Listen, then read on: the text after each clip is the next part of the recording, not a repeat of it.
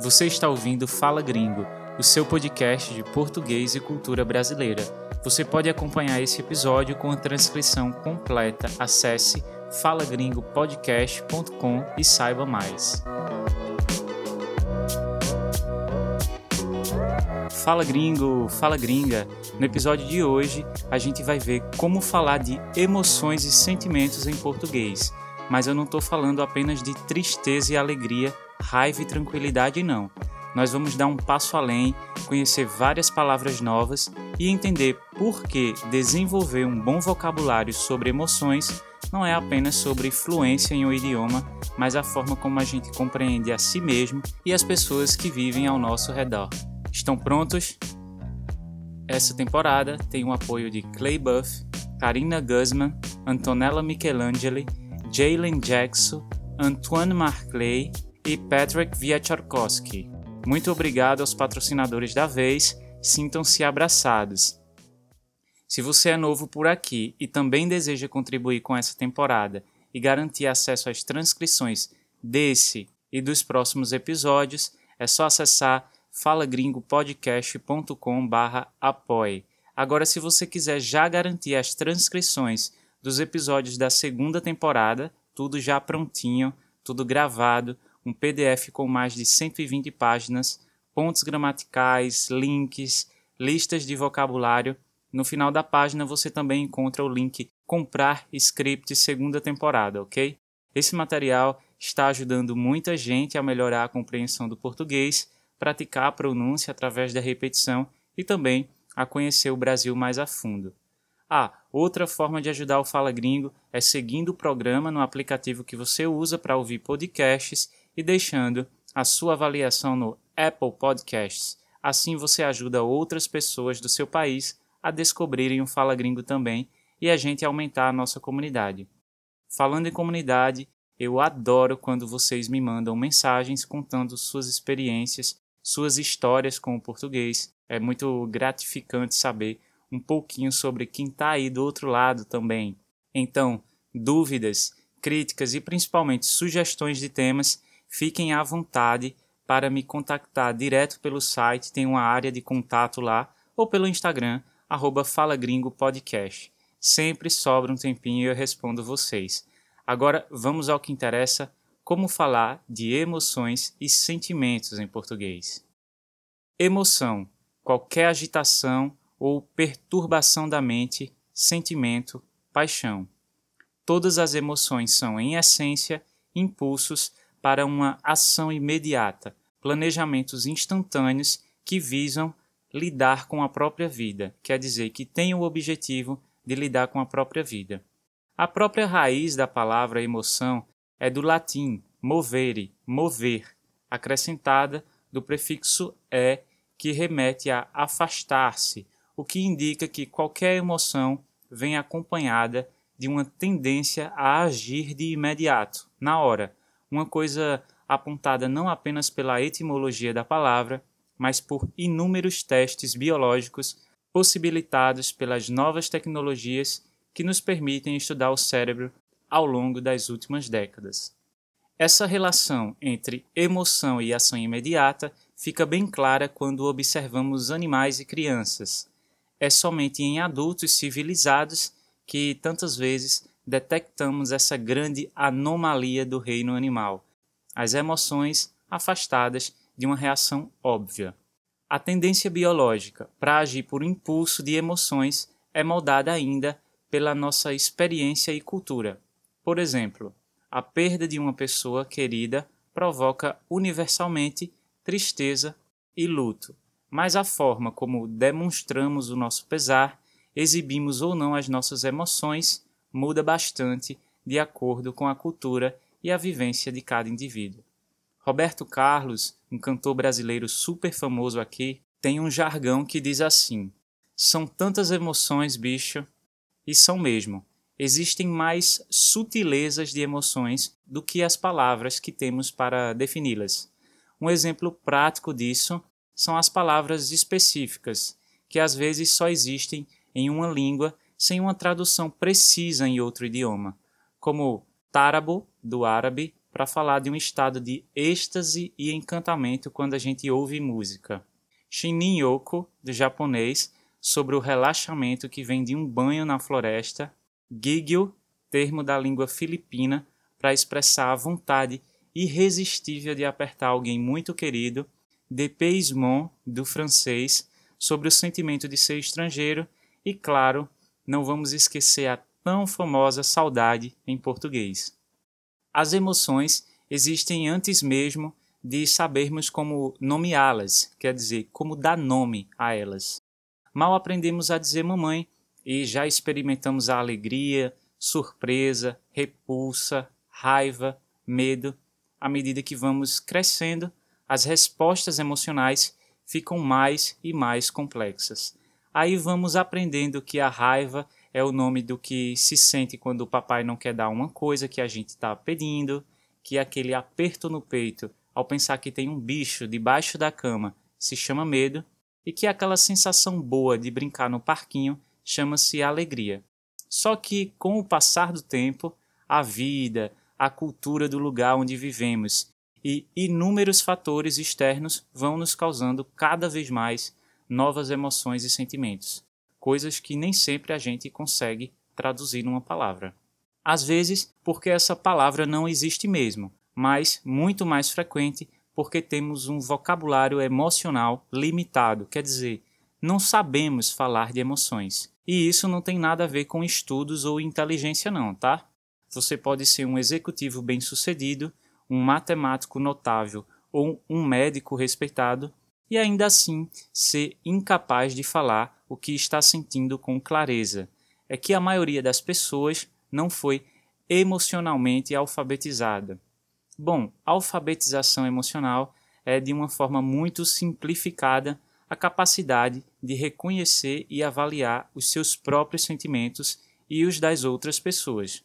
Na teoria, isso deveria fazer parte do currículo pedagógico das escolas, até que o assunto vem se popularizando muito nos últimos anos mas a aplicação da alfabetização emocional de fato ainda é uma realidade distante em muitos países. Para a gente refletir um pouco sobre a aplicação da alfabetização emocional, vamos pensar num ambiente de trabalho. Vamos supor, quer dizer, imaginar que é o horário do almoço, você está sentado à frente de uma pessoa e faz a clássica pergunta: E aí, tudo bem? E ela diz: Tá nada, tô triste. Eu cheguei atrasada e o chefe reclamou comigo. Acho que você concorda que levar uma advertência do chefe não é algo que deixa a gente contente mesmo, né? Mas será que triste é a melhor palavra para descrever o que essa pessoa pode estar sentindo? Será que, na verdade, ela não estaria sentindo um arrependimento porque foi dormir muito tarde na noite anterior, mesmo sabendo que tinha que acordar cedo e por isso acabou se atrasando. Quem nunca, né? Talvez ela estivesse sentindo vergonha pelo que ocorreu, poderia comentar que se sente impotente pelo fato de depender de um ônibus para chegar ao trabalho e esse ônibus nunca passar no horário certo Será que essa pessoa, no fundo, no fundo, não estava se sentindo vulnerável ou ameaçada pela possibilidade de perder o emprego? Ou quem sabe sentindo-se inferior, já que havia colegas do trabalho por perto quando o chefe falou do atraso? Só nesse exemplo eu consegui trazer seis formas de substituir a simples frase estou triste por sentimentos ou emoções mais precisos que estão por trás da tristeza e que representam de forma mais clara o que essa pessoa poderia estar sentindo. E qual a diferença que isso faz na prática? Muita. Quando eu sei identificar o que eu estou sentindo ou o que o outro está sentindo, maior é a chance de resolver uma situação difícil, de conflito, por exemplo, ou um momento de estresse. Ter consciência das emoções também ajuda a melhorar a comunicação com parceiros e familiares, ajuda a se integrar num grupo social, se adaptar melhor a uma realidade ou cultura nova, enfim. Quando você é mais preciso, você gera empatia, faz o outro prestar atenção em você, dialogar com você e, quem sabe, juntos buscar uma solução para aquele problema ou para fazer você se sentir melhor. Não é apenas aquela conversa tipo, tudo bem, tudo bem, e você? Tudo ótimo. Ah, que bom, tudo bem também. Vamos pensar um pouco nesse caso do nosso colega que se atrasou, essa pessoa. É mais fácil de mudar esse sentimento negativo partindo do ponto em que ela está triste porque levou uma bronca do chefe ou porque ela se sente arrependida de ter dormido tarde e por isso chegou atrasada. Arrependida, né? Identificando esse sentimento ou emoção específico, ela poderia pensar: e se eu tentar dormir mais cedo a partir de agora? Ou, quando dormir tarde, vou colocar um alarme mais alto e distante da cama, assim não perderei o horário de novo. A ideia de trazer esse tema aqui para o Fala Gringo foi que eu me peguei com uma limitação no uso do meu vocabulário emocional também. Recentemente fui convidado para voltar a uma empresa que eu trabalhei no passado. Eles me fizeram uma proposta interessante, me ofereceram um cargo de coordenação. Enfim, me fizeram uma proposta irrecusável e eu topei, quer dizer, eu aceitei. E na primeira conversa que eu tive com o meu ex e futuro gestor, eu disse estar muito feliz de receber esse convite e de voltar a trabalhar em um lugar que eu tinha aprendido tanto no passado. Ok, bom. Só que depois dessa primeira conversa, apesar de ter dito que eu estava feliz, eu fiquei com uma sensação de que eu tinha sido superficial demais no meu comentário. Eu poderia ser muito mais preciso a respeito dos meus sentimentos, sabe? Sim, eu estava com uma sensação de felicidade, uma energia boa no peito, um sorriso no rosto, mas havia emoções muito mais interessantes por trás disso. Eu estava orgulhoso de voltar à empresa agora num cargo de coordenação. Eu estava excitado com a possibilidade de implementar as mudanças que me sugeriram. Eu me sentia respeitado e valorizado. Eu estava confiante que seria um bom passo na minha carreira também me sentia aberto às novas possibilidades que esse cargo pode trazer.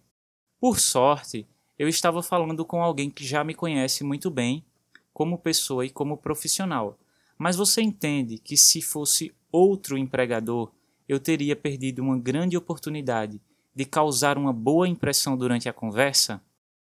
Essa habilidade de falar sobre sentimentos e emoções de forma precisa se aplica a muita coisa, né, gente?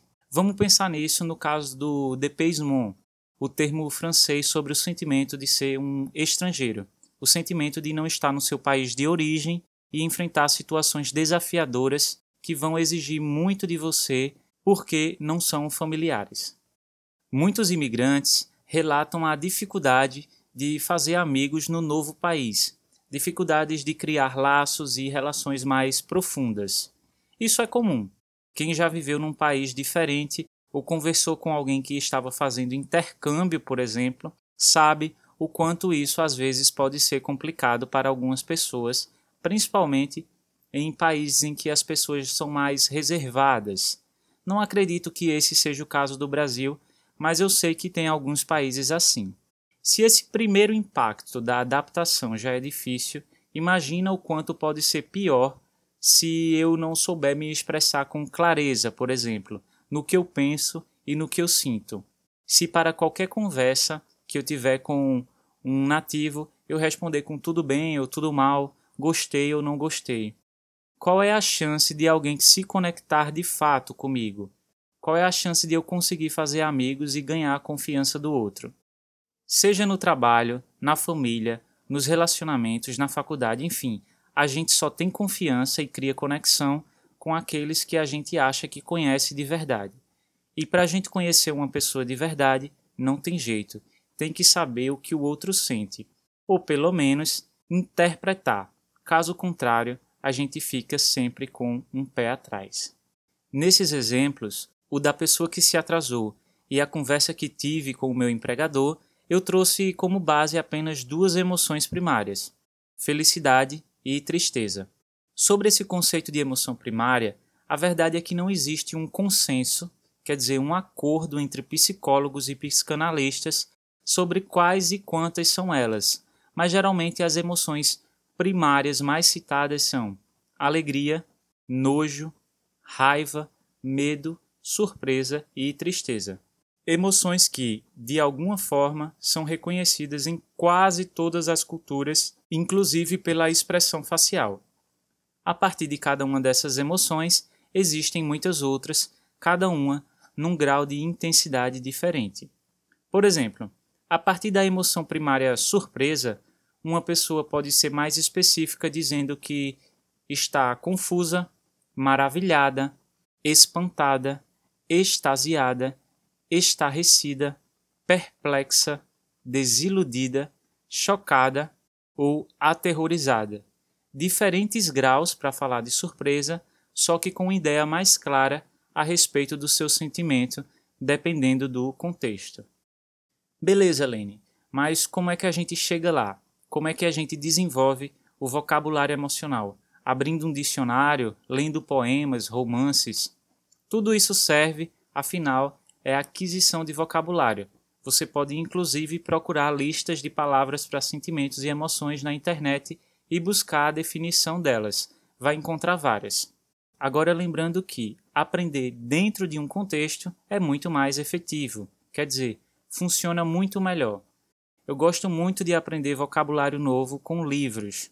Honestamente, eu nem ligo se aparecem palavras e termos que eu não conheço. Afinal, esse é o objetivo mesmo: se desafiar. E os escritores usam bastante palavras para falar de sentimentos e emoções, porque isso faz parte da construção do personagem, né? O escritor precisa deixar claro o que o personagem está sentindo uma vez que ele não tem imagens, você não consegue ver a expressão facial e corporal. Tem gente que não indica a leitura de romances para quem está no nível intermediário ainda, mas se eu pudesse dar um conselho seria não adie tanto a leitura de romances, quer dizer, não deixe para o futuro. Faz parte não entender algumas palavras, mas é só se desafiando que você vai conseguir avançar na compreensão. No mais, escolha um romance atual com uma história envolvente, não precisa ser um livro clássico, escrito há 100 anos. Outra boa pedida é escutar música brasileira. Agora, para isso, é, músicas mais poéticas, com uma letra mais trabalhada, tem muita coisa assim no gênero MPB. Não espere encontrar um bom vocabulário sobre emoções e sentimentos nas músicas de funk, por exemplo, que aí vai ficar mais difícil. Essas daí eu indico se você quiser dançar e fazer uma festinha. Por sorte, a música brasileira é muito rica e tem opções para todos os objetivos. Lembrando que no Spotify tem uma playlist chamada Rádio Fala Gringo, com algumas músicas que eu gosto de ouvir e eu já toquei aqui nos episódios também. Bom, agora, uma vez que você adquire novas palavras para falar de sentimentos e emoções, a parte difícil mesmo, meus amigos, é colocar esse vocabulário em prática, principalmente para as emoções negativas, porque quando a gente sente algo ruim, a primeira coisa que a gente faz é se apegar aos rótulos mais conhecidos, essas emoções primárias, né? Mas aí fica a dica para a próxima vez que você se deparar com uma emoção, principalmente uma emoção negativa. Você observar essa emoção e pensar o que está por trás dela. Será uma ótima oportunidade de aprender mais sobre vocabulário e principalmente sobre você mesmo.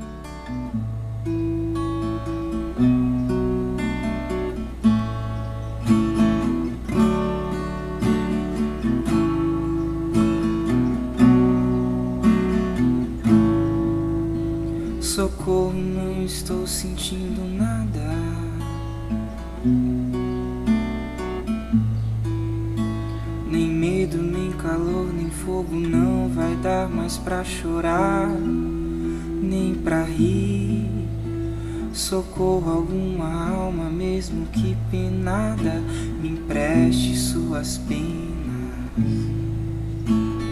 Já não sinto amor, nem dor, já não sinto nada.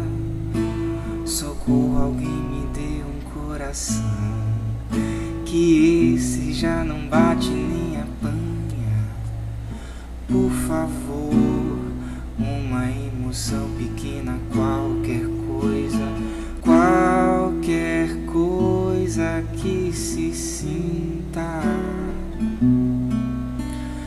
tantos sentimentos deve haver algum que sirva. Qualquer coisa que se sinta.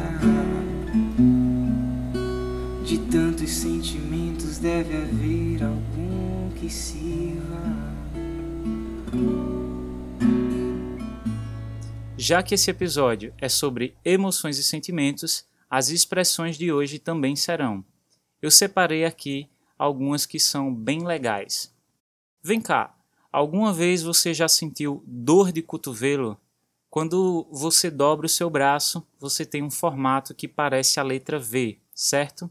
É na ponta desse V que fica o seu cotovelo, essa parte do corpo que num descuido às vezes a gente bate em algum lugar e você sente uma dor que parece que desestabiliza tudo na sua vida. Essa é uma dor de cotovelo, mas a expressão estar com dor de cotovelo não é sobre dor física e sim emocional. Estar com dor de cotovelo significa estar com ciúmes ou inveja. Exemplo: a Camila não dava atenção à ex-namorada e agora está com dor de cotovelo porque ficou sabendo que ela está saindo com outra pessoa. Em vez de dizer para um amigo, você está com inveja, você poderia dizer, você está sentindo dor de cotovelo. Passa a mesma ideia, só que de uma forma mais sutil, mais leve. Dor de cotovelo, inveja ou ciúme. Já que a gente está falando de cotovelo, outra expressão com essa parte do corpo é falar pelos cotovelos. É uma forma de dizer que alguém fala demais, fala sem parar. Geralmente é uma característica de personalidade. Todo mundo conhece alguém que fala sem parar, né? E se você ouvisse uma pessoa dizendo assim, tô puta, tô puto, sabe o que significa? Significa que essa pessoa está com muita raiva, irritada, puta da vida, ou como dizem as pessoas mais educadas, P da vida. E por que algumas pessoas falam P da vida em vez de puta? É que puta é um palavrão, um termo para se referir à prostituta. Então cuidado com isso, tá? Tô puta, tô puto significa que você está com raiva, você está irritado. Agora, sou puta ou sou puto, aí já significa outra coisa. Por fim, a expressão a flor da pele ou estar à flor da pele é uma expressão usada para aqueles momentos em que estamos muito emotivos, com uma confusão de emoções. Quando se está à flor da pele, quer dizer que você está mais inclinado a agir pela emoção do que pela razão. Tem uma música brasileira que diz assim: Ando tão à flor da pele que qualquer beijo de novela me faz chorar. Ou seja, é uma expressão, sobretudo, para falar de momentos em que estamos sensíveis.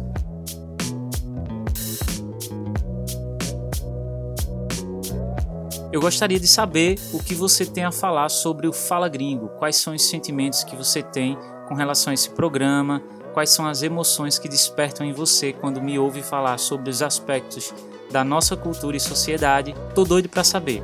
Então, escreve o seu review lá no, no Apple Podcast ou manda a sua mensagem para mim. Por hoje eu vou ficando por aqui com um sentimento de gratidão, carinho, realização e muita alegria por tê-los aqui comigo em mais um episódio. Esse foi o Fala Gringo, o seu podcast de português e cultura brasileira. Um beijo, se cuidem.